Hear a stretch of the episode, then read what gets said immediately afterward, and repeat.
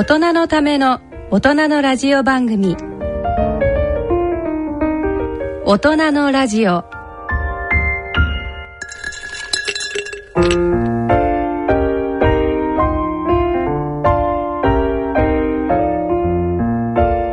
ご機嫌いかがでいらっしゃいますか？大宮時子です。皆さんご機嫌いかがですか？奈良正治です。大人のラジオ第4土曜日のこの時間は私たち奈良先生と大宮でお送りいたします。大人のための大人のラジオ。第4週目の土曜日のこの時間を進行いただきますのは人間ドック学会理事長の奈良正治さんとラジオ日経アナウンサーの大宮時子さんのお二人です。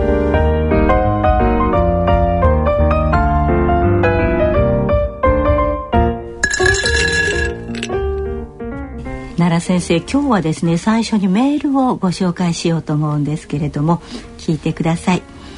えー、ゴールデンウィークの連休中6歳になる娘と久しぶりに一緒にお風呂に入り絵本を読んであげて一緒に布団に入ることができました。で私の方はなかなか寝つかれず目をつむり考え事をしておりましたところ娘が「お父さんいびきがうるさくて眠れないよ」と私の体を揺さぶるのでした。私としましては考え事をしていたつもりでおりましたがどうやらいびきをかいていたようです。妻にも確認しましたがいびきをしていたようです。いびきって自覚なくしているんですね。何かいびきにまつわる注意すべき病気などがありましたらお教えいただけたらなと思います。というメールでございます。はい、いびきのご相談です。はい、あのいびきっていうのは昔はね、えー、男の人はいびきかくもんだと思い込んでたんですね。豪快な感じでね。えー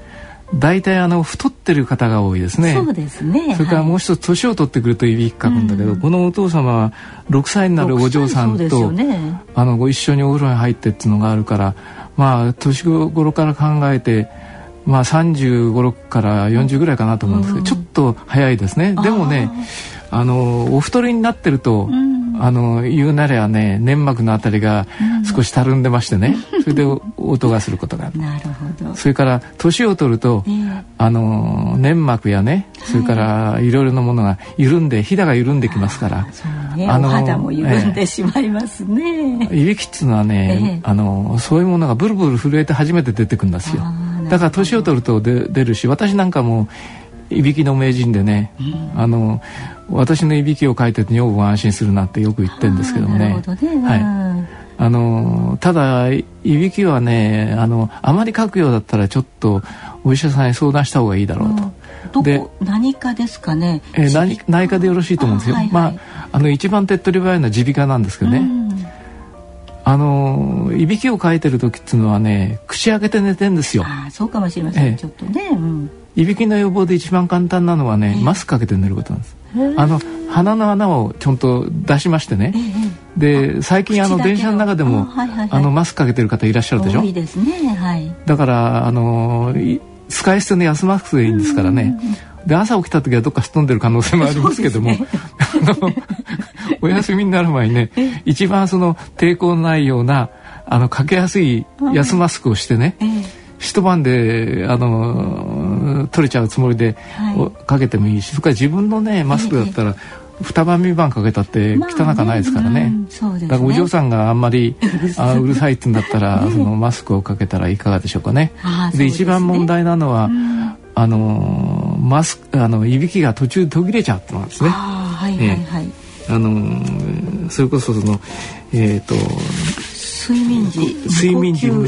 吸症候群となって、ね。はいはい、これはねいろいろな病気の、あの素質があるあるいは、うん、あの危険がある特に動脈硬化がひどい人が多いっていうんですけどね病気がまあ、圧倒的に多いのは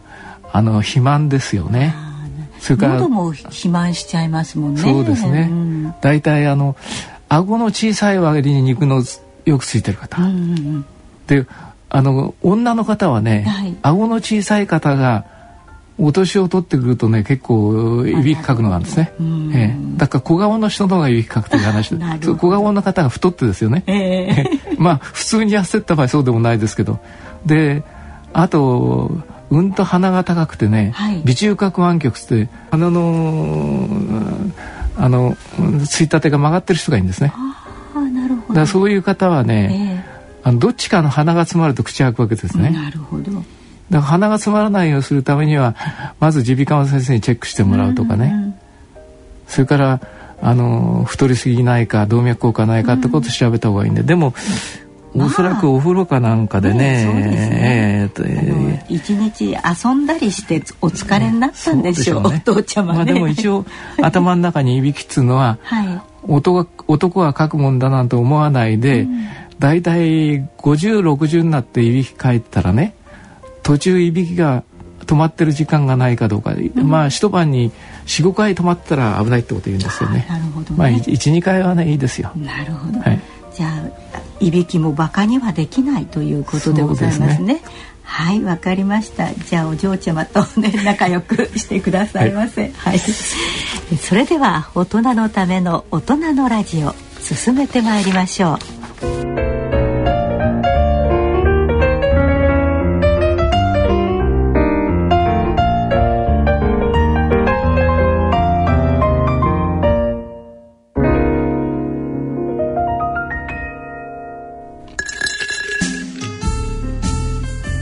大人のための大人のラジオ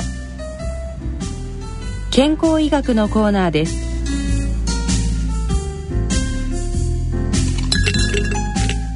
え今回は人間ドックの概略についてお話を伺ってまいりたいと思います奈良先生はその名の通り人間ドック学会の理事長先生でいらっしゃるからこれはもうお得意中のお得意ですよね。そうですね。あのただね 人間ドックとほとんどの日本人が知ってますよね何かね、はい、そうですよね。ところがね外国人は分かんないんですよ。人間毒っていうね何のことか分かんない、えー、で実はねもう今から780年前のあの戦前、はい、戦前。あの日本はその当時で二大政党時代だったんですね、政友会と民政党というねその二大政党がその対立しながらその政権を争ったわけですね。その時にあの戦前でちょっとその世界のあの日本をめぐる環境がねだいぶ厳しくなってきた時代なんですけどね、その時桜内あのさんという人と俵さんという有名な国会議員、はい、今でやね安倍さんとか麻生さんクラスの方ですね、それが東大病院に入院したんですよ。で2人とも非常にあの頭のいい方ですから、はいあの今でもそうなんですけどねあの有名なあの政治家とかねあるいは俳優さんなんか病院に入りますね。あれもうダメだとかね、どっか壊れてんだとか、それからボケちゃってんじゃないかってことを言われるでしょ。でその桜内さんも俵さんもねあの非常に頭のいい方だから、あのこれから記者会見をするって言ったんですでその当時でねあの新聞記者がね100人以上集まったって言うんですね。つつまりあの安倍さん麻生さんが、うん、あの記者会見するって今わーっと集まるのと同じですね。はい、で集まった時にその2人でねこういうこと言った。私はお国のために一生懸命あの命を張って政治をやってると。であの戦争の前の話ですから、うん、戦戦艦とか航空母艦があの戦闘から帰ってきてあの船底に魚雷が当たってないか、スクリューがちゃんと欠けてないかそういうものを見るためにドライドッグに上げてそしてチェックするんだと。が同時にね、あのー、いいろいろその機械機材をね、はい、チェックすると。うん、また乗組員をあの1週間程度休養させようってことでねね、あの上陸させると、はい、それがドライドッグなんだよと、うん、俺はねどっくりしたんだと つまり俺はお国のために働いてるんだけど私の体がちゃんと大丈夫か、それからどっかあの壊れてないかってことをねチェックしてもらってまたお国のために働くつもりで東京大学病院の坂口内科入ったんだ。でみんなが感心しましてねうんそね、それをあの両巨頭がね、うん、あの人間ドック入りしたってあの新聞に書かれたんです。そしたらね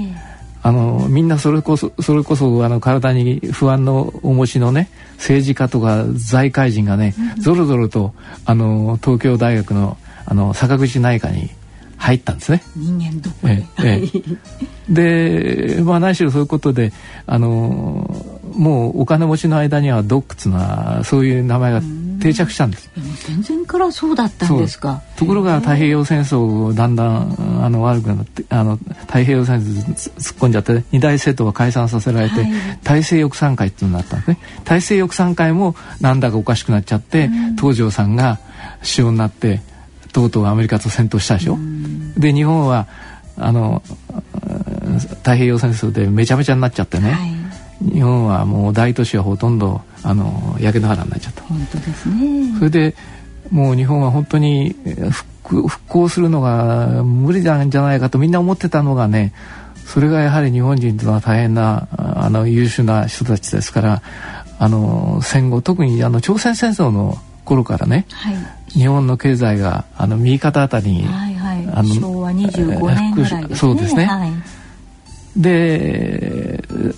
どんどん成長に入ってきた時に、はい、ちょうどその坂口幸三教授という先生が東大で定年になったんです。はい、あなるほどで定年になって東京第一病院にあのまあ言うなら天下りしたんですね。うんでその坂口幸三先生っていうのはドックの名人というふうに思われてましたから、うん、で東京第一病院に行った時にまたあのお偉いさんたちがね、うん、先生東京第一病院にはやってくれやってことを頼んだんですね。はい、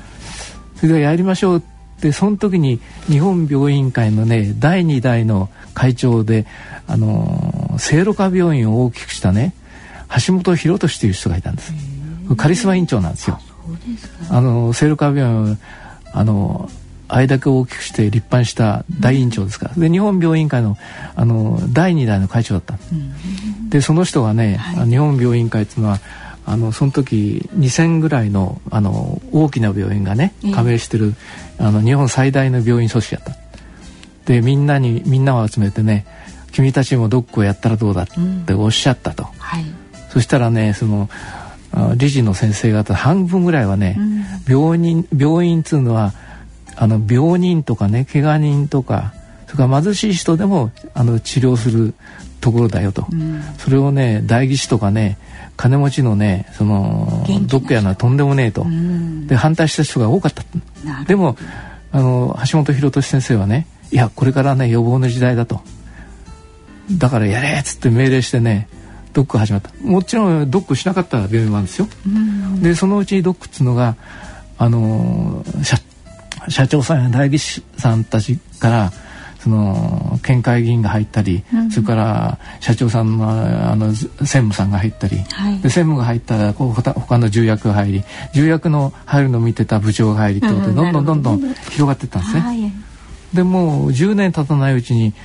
あの係長さんでも何でも入るようになっちゃったと。それから同時にね日本っていうのは本当にあのえーと、面白い習性だって外人は言うんですけどね、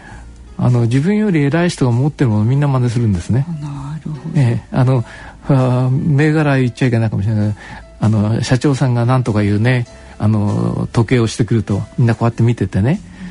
あのしばらく経つと重役さんがみんなそうしちゃったと。で重役が持ってるだけで今度はそれで済むかと思ったら今度部長さんがみんなしたと。部長がしてたらあの、えーと、課長さんがして、はい、気が付いたらね、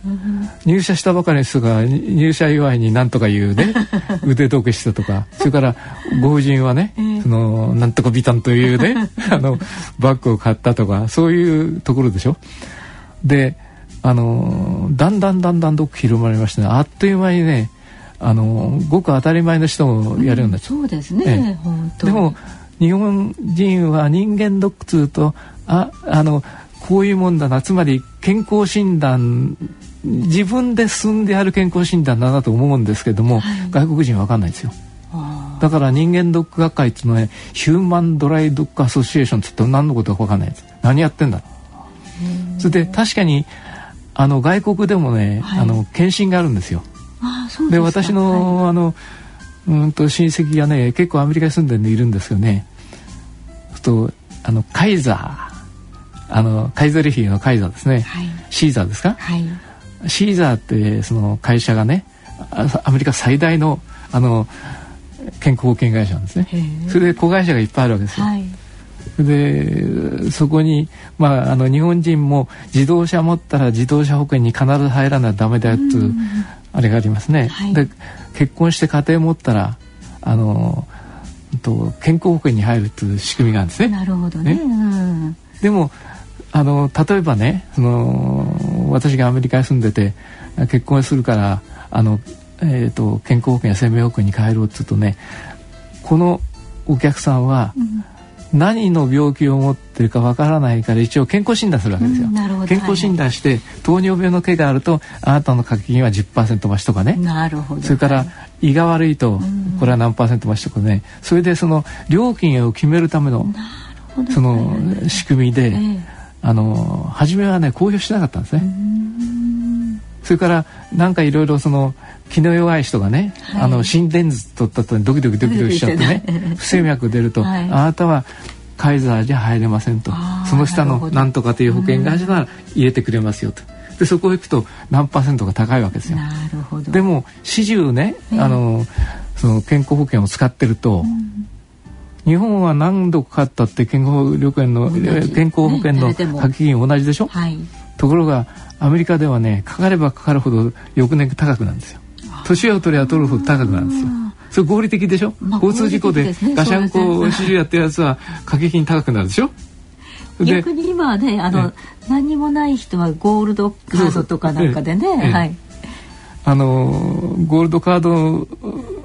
は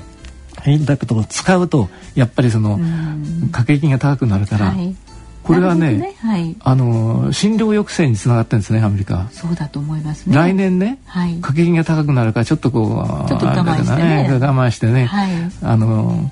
うんと薬屋さん行って市販のバッファリン飲んで買っちゃうとかね、はい。だからそれがあの日本ほどあの平均余命が高くならない一つだっていうんですね。うんなるほどちょっと我慢しすぎちゃってるのかもしれませんね。ね。もうちょっと早くかかればいいのに、というそれでことかもしれませんね、まあドックスは日本に全く普及してて、はい。でそれこそあの地方に住んでるね、はい。おじいちゃまおばあちゃまもドックスの知ってますね。うんみんなご存知ですよね、ええ日本中、はい。西洋人に聞くと何のことだか分かんないんですよ。ああそうですか。ドックって何だってんですね。うんなんかワンちゃんみたいな感じ。でそうですね。ドックドック。でで人間ドックなんですけれども、はい。あの部分的なドックもありますよね、一番あれなのはあの脳ドックね、はいはい。あの地方っていうかなんかなってないからそこだけが心配だから脳ドックだけはちょっと受けたいとかね、そういうのがあるんですけれどもどんなのがあの個別にはあのーございますか、はいえっと人間ドックはね、はいあのこれだけらあの大きな病気は大抵引っかかってくるっていうのまあが基本項目なんですよ。はいで基本項目っていうのは人間ドック学会で何年かにあの1回か2回こうあの改定していくんですね。で昔ねあの人間ドックが始まったばかりのねその検診項目検査項目っていうのね、はいはいほとんどなくなっちゃったんで半分は消えちゃったんですよ。あそれでその代わりどんどん新しいのが。あ入ってなるほど結核とかそういうのはね、もうやらないでもいいかもしれませんですね。いえあのまあいろいろね結核も危ないんですよ、ええ危ないですよ。結構また結結核出てきてるんですよ。そのあの免疫がなくなっちゃってるから、うんで昔はねドックっていうのは、あのなんか病気を何とかして滅けようってことで努力してたから、結構ねあの大変なドッ例えばはい。肝臓機能検査っていうのは今血取って GOT、GPT、はい。ガンマ GTP なんてのを見るだけでしょ？はい。とか昔はねあの BSP っつってブロムサルファレインテストっつってねええ。ある色素を注射して、はい。それで40分後に取って、ええ。なんなんあのー何パーセントの色素がなくなってるかつまり肝臓が色素を解毒しちゃったかっていうのを見る検査だった。実は私もやられてね、ええあのー患者さんから肝肝炎をもらってそしてあのーうんと俺映っちゃったっつったらその先輩がですね、ええ。俺気のせいだろうと、お前神経質だろ。うそうじゃないですよって私はねあのおしっこは嫌に濃くなってきたしね、それからこれこれ潰瘍歯科児科のその症状が出てるって言ったらお前ね気のせいだと、でじゃあ BSP をやって本当に悪かったらね、あの休んでいいよで BSP ブロームサルファラインテストってやったら途端にね、翌日末期期になっちゃってね体中痒くなってそして横断ですか？横断になっちゃった。それは例えてみればね、ええ。この人くたびれてるかどうかっていうのを見るために、あの用意どんで駆け足させて 50m でも 100m でもあのあいつはちゃんとかけられたと。だから正常だと、あいつはヨタヨタしてね途中でしゃがみ込んだと あれだからダメとであの 23パーってひっくり返ったと相当重症だってそういう検査が多かった。先生相当重症なわけ相当重症だったんですよ。それで、もうそう先輩がね、おい大変だやっぱりお前の言った通り横断だと。ここに入院しろったからバカ言うなと。こんなところ誰が入るかっつってね。あのうちに帰って兄貴にねそのブドウ糖の注射をしてもらって頑張っちゃったって話があるんですけどそうなんですか。だからまだね心臓の病気であの階段昇降試験ってなんです。マスターのステップテストってお聞きになったことあるかもしれないけど。なんかこう上がったりとか。上がったり降りたり。降りたり降りたりあのえっとなんですかピアノの上にこう乗っかってるメトロノーム。でね「おっちにおっちに」ってやるでしょ？でそのうちにねしあの心電図がねわーっとおかしくなるの。でところがねそういうのやってるうちに本当に発作が起こっちゃったとかね。あー大変ですよね、そういう検査。うん。それからあのビルガフィンというね胆のう造影のあの注射をして、はい。何分後にさ胆のうに色素が集まるとそれでレントゲン取るとああそこにあの胆の中に石がありますよとか。そういう検査があったの。考えてみればね結構危ない検査でね。だからそういうのを全部ねあの危ないのをどんどんどんどんあの整理しましてね淘汰してほとんどなくなっちゃった、ね今。あほとんどその当時やったのは、その診察をするとか、それから聴力を見るとか、そういうのが残ってますけどね。今そういうあれはほとんどなくなっちゃって。でほとんど害のない検査だけやった。それから医学が進歩してねーええ。超音波なんていうのができましたからね。ですよね。えー超音波でスーッとお腹の上はいやるだけでね、石があるとか場合によってはがんがあるとかそういうものが分かるようになった。ねその骨みたいなものがこうレントゲンで映るのは分かりますけれども、ええ。普通のこの柔らかい臓器までね、ええ。見れる映っちゃうんですよ。っていうのはね。すごいですよね。それから最近はね胃のレントゲンを取るとはい。放射能があるから危ないってことを言う人もいるでしょ、うんなるほど。でもね、おっぽっといでがんなる方がよっぽど怖いわけですよ。だけどあの中にはねええ。やっぱり放射能を浴びるよりねちょっとあれだけども辛いけども胃カメラやろう胃カメラを先にやる人もいる。だからそういう基本項目っていうのがあって中核になってるものがあってこれだけやってりゃ大事な病気はほとんど見落としないよってのが基本。項目はい。であの今脳脳ドックってさっきおっしゃいましたけどね脳はどのぐらい壊れてるかっていうのは見ただけじゃ分かんないわけですね、そうすると最近ね、はい。あの CT とか MRI っていうのが導入されるとねちゃんと分かるんですね、輪切りになってますね。ええそういう写真よく見ますよね。はい、私もね、ええ私の病院であの MRI の最新式のねソフトを入れたんです結構高いんですよ、ええね、奥奥近いソフトを入れたんです。ええそソフトが奥ですかあの奥ですよ。それでそれをですね、あの放射線科の部長がね、あおかげさまで素晴らしいソフトが入りましたと。院長先生ね。あの第一号でやりませんかって言ったら「あいいよ」ってやったんですよ。そしたら嬉しそうな顔して「院長ねあなたの院長の脳のね、あの右側の脳にね小さい拘束が2つありました」って言うんですよええでもえ小さい拘束ってもちょうどご飯粒ぐらいの拘束でしょうね。こん。うんまあね60過ぎたやつにそのぐらいできるのごく当たり前なんですよ。あそうか。それでいやしばらく経って何年か経ってから今度またねちょっとあることで取ったらねはい。拘束が一数に増えてたんですよ。でその話をね私の大学のね偉い先生に話したら「お前バカだな。あの放射線科の部長はね他の部長と相談してね院長どのぐらいボケてるかっていうのをねあの調べに来たんだ。と それでお前ね乗っかるやついるかと。まんまと。でも 本当におめでたいねって笑われたんですけどまあおめでたくあの何も起こさなかったし、分かってよかったっていうこともありますよね、はい、だから皆さん通りはね何かあると思うそれから超音波でいろいろ見ますとね、はい、あの肝臓とかそれから腎臓とか、はい、それから脾臓とか、それから膵臓にね結構ねあの脳胞つってね、はい、あのあぶくがすること。何もないとか。ね、ね、それから、あのー、いろいろその塊があってこれは腫瘍かもしれない。から精密検査しようとかなんとか言われることもあってもう医学はすごく進んだんですね。で血液で分かるものもありますしね。ねでまあ人間ドックの検査のメニューもねいろいろあると思うんですけれども、うん、まあ、何かこう専門的なドッグオプションでやれるようなドッグをご紹介してください。はいあのドックは昔ね、うん、始まった時は6日間やってたんですよ。えー、そそれがねどんどんどんどん検査機会が進んで今ほとんど1日でできるようになったでしょ、えー、そうですね。でもいまだに1泊して2日でやるっていうドックもあるんですよ、はい、だからその長さで決めるのがね半日ドック日帰りドック外来ドック入院ドック。なるほど。今でもその6日間でやってる病院もあるんですよそれから性別によるドックでね、はい、最近あちこちにレディースドックってあるでしょああなるほどでメンズドックスのあんまり聞いたことないですけどね。そうですね。ね PSA はね測れあの血液取ればわかりますものね。はい、はい、でもそのいろいろのね男性機能やなんかを検査してくれるドックもあんだそうです。なるほど。はい。それからね、脳ドックスなんでしょ。はい。それから心臓ドックがでしょ。はい。肺がんを重点的にやろうっつうね。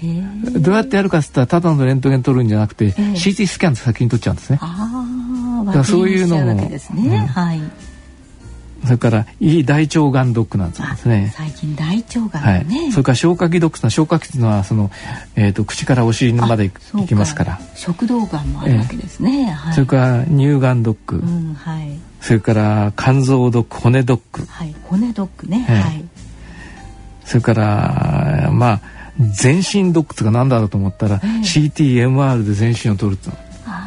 あまり見つかりすぎてもねあと仕事心配になっちゃうというかね。そ、れから最近あれにあの皆さん注意してるの肥満用の肥満ドッグとかね。はい。それからスモーカードッグタバコ吸い。スモーカーですね。シカドッグなんです。鹿えっ、ー、と歯です歯です。ああなるほど。それからねサマードッグサマー？サマー夏夏休みいらっしゃい それからね気軽にドッグなんです気軽にドッグそれから髪ドックスなんですね。髪あのヘア。ヘア。頭の。えー、えー、そうなんです。そんなことテレビの広告出てますヘアドッグやりましょうって。なんかこう増毛じゃないんですか？いや。あの早くね そのヘアドッグやってから毛が抜けなく済むぐらいの PR してますからね。それからあのもちろん人間ドックってはあの人間様やるもんですけどね、はい、時々看板にね犬ドックなんて出てるんですよ。ドッグドッグ。ドッグドッグ。それから猫ドック。本当なん鳥ドック。まあそういうのがありましてね。重始末とかインコとか、そうですまあ非常にあの可愛いあのペットなんかにね、ドックやるってそのうち何のドッグができるかわかりませんけどね。そうです、まあ、そんな状況でございます。いやそれはあの話題としてはね大変に面白いと思いました。はいでそんなにたくさんあるとそのどのドックをね受けたらいいのか、こう迷ってしまうというか、まあ、年齢にもよるんでしょうけれども、お何かこう賢い人間ドックのこう利用法といいますか、そういうのがヒントがございましたら教えていただきたいんです、はい、あのやっぱり年齢によってね、えー、やる項目を少しあの調節してもらうっていうのがあるんですね。うん、特に男性の場合はね、はい、あの5060ぐらいになってきたら PSA 前立腺がんの検査がありますね、ねはい、それを一応やっておいた方がいいだろうと、はい、それから女性はある年齢過ぎたらばあの乳房のはい、あの乳がん検査をした方がいいだろうとかね、ね、それからできることならあの子宮がん検査も受けた方がいいだろうとか、いろいろありましてね。それから何もない人はね毎年毎年きちんとやんなくてもいいんじゃないかって考え方もある。はい。ただねあの人間ドックでこうあれは何とかめっけなくちゃいけないっていうのはがんでしょ、はい、がんっていうのは若い人の方がね進行が早いんですよ。なるほどね。で私の私のようなおじいちゃんになるとね、あの癌で死ぬか年で死ぬか分かんないんですね。だからあの若い人の方が駆け足させても早いのと同じようにがんの細胞も早く増殖しますからだから若い人はあの、まあ、1年に一遍なり1年やっといた方がいいと。ただねだんだん年を取るに従って2年ごとでやってみたり3年ごとになったりしてもいいだろうと。あのおじいちゃんおばあちゃんになったらねもっと間隔かけてもいい。ただし年寄りに非常に多い病気を選択的にやる、はい、まああの私が引っかかったね、はい、あの脳毒それはね、はい、まあ院長どのぐらいボケてるかなってやったんだろうと思うんですけどね あのまあごく当たり前例えば顔なら顔にあの男の方も女の方もシミができるでしょ、はいはい、シミと同じようなの脳みそにできるんですよ。あじゃそれは別に、ね、老人犯と大丈夫なんですね。大丈夫なんですよ。ね、ね、あっても大丈夫ですからね。えーえー、だからあのー、80になってもねいつまでも30の顔したら変でしょ？そうですよね。脳もそれなりにそうなんですよ。そうですだから脳も心臓も肝臓も腎臓もねみんな仲良く年取ってくるわけだからあのー、50なら5060なら60の、うん、あのー、臓物になるんですかね、ね、それが年齢相当にあのなっていいんだけどなんか嫌に一つね、うん、そこだけしぼんじゃったとかそういうのがあったらばあの、ね、閉鎖したり。でその若い方がそのどんどん進むっていうので例えばあの肺がんなんかもうレントゲンを取って今年のあの検診はやりましたよって言ったのに半年後にねその時は何でもなかったのに、半年後に「いや肺がんが見つかりました」検診受けたのにっていうねことを聞くことがありますよね。それはね、うん、あの肺のレントゲンってものすごく難しいんですよ。ただ今ね、はい、あの機械がものすごく進みましてね、うん、あの昔私はその結核のけあの診療から始まったんですね。はい、その時は結核防空時代だったんですから。と1枚のレントゲンをねあのその当時は蛍光灯があんまりなかったから電気にこう、あれしてね、はい、あの15分から30分見ろってことを言われたんで、偉い先生に。今あのデジタルで映ってそれでその調節がいくらでもできるんですよ。あのとこ拡大してとかね、えー、できますね。だから、はい、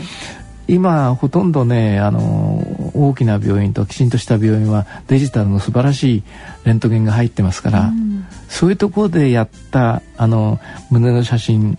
はねまず見落としないんです、それからドックではね一人で見ないで大勢で見ろってこと。大勢の目で見ろと、それから骨の影に隠れてるとかねいろいろありますから、で昔はもう日本はお金があんまりなかったからレントゲン1枚ですよ、それから胃の通しは胃の写真は4枚ですよって決められてた。とか今ねもうデジタルでずっと見てこうビデオで見えちゃうわけでしょ、だからこうやって見ればねあの結構あれっていうのが見つかることなんですね。ね。はい、だから、はい、ものすごく進化してますからだからきちんとしたところでで一人の目じゃなくて何人かの目で見りゃねまずそんな大きな見落としっていうのはないだろうと。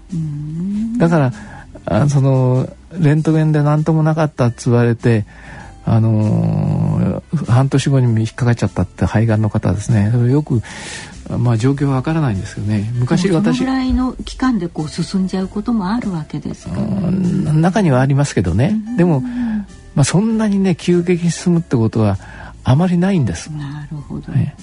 そうですか。じゃあまああのご自分の年齢とかそれからまああのおじいちゃんが心臓病で亡くなったとか胃がんで亡くなったとか、まあ、遺伝的なこともちょっと考えながら賢い人間ドックを受けてほしいですね。それであの、まあ、1秒息災っていうこともありますけれども息災にお過ごしいただけたらよろしいですね。はい、我々ね何にもどこも故障ない人ないんですよ。私も思えばいいですね。えーうん、あのそれこそ私の後輩がね、はい、院長どのぐらいポケてんだろうっていろいろ検査してくれてあの今知ってる範囲10年前に小さいねあのなんつうの5マ粒ぐらいのね脳梗塞がね、はい、あの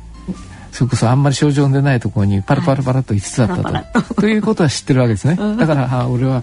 確かに昔からくらいはちょっとポケたかなと 思って自覚してますけども。それからあの例えば駆け足だってね若い人と一緒にかけりゃ負けるに決まってるし、うん、それが当たり前なんです。それから今言われてるのはオーダーメイドックっつってね、基本項目だけじゃなくてなんかオプションをつけてね。で、ね、オプションの中にはちょっとあの骨のドックとかね、はいはい、それからあのうんと血流を測る、えー、ドックなんですよ。血流なあの例えばあの首のね血管に当てて血流がザーザーザーザー言うとかね、そういうのを見るドックとかい。ろいろあります、はい、もうそ文明の歴史が検査機器をものすごく進んでますから。ただ非常にお高いのがありますから、うん、そういうのは値段と、ね、値段と相談で。はい、基本項目はあのこのぐらいですよっつうのが人間ドックの基本項目あのインターネットを引きなど出ます。あそうですか、はい。じゃあそのあたりで決めてね、はい、健康な生活を送っていただきたいと思います。はい、今回は人間ドックの概略について奈良先生にお伺いいたしました。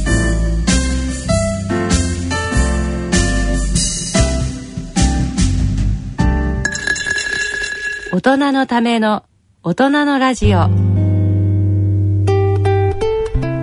皆様今回の大人のラジオいかがでしたでしょうか？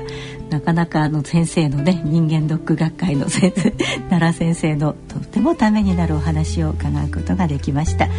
さて番組では疑問質問ご意見ご感想をお待ちしております。宛先はこちらまでお願いいたします。ラジオ日経大人のラジオの宛先です。郵便の方は郵便番号107-8373ラジオ日経大人のラジオ係まで。ファックスの方は東京03-3582-1944東京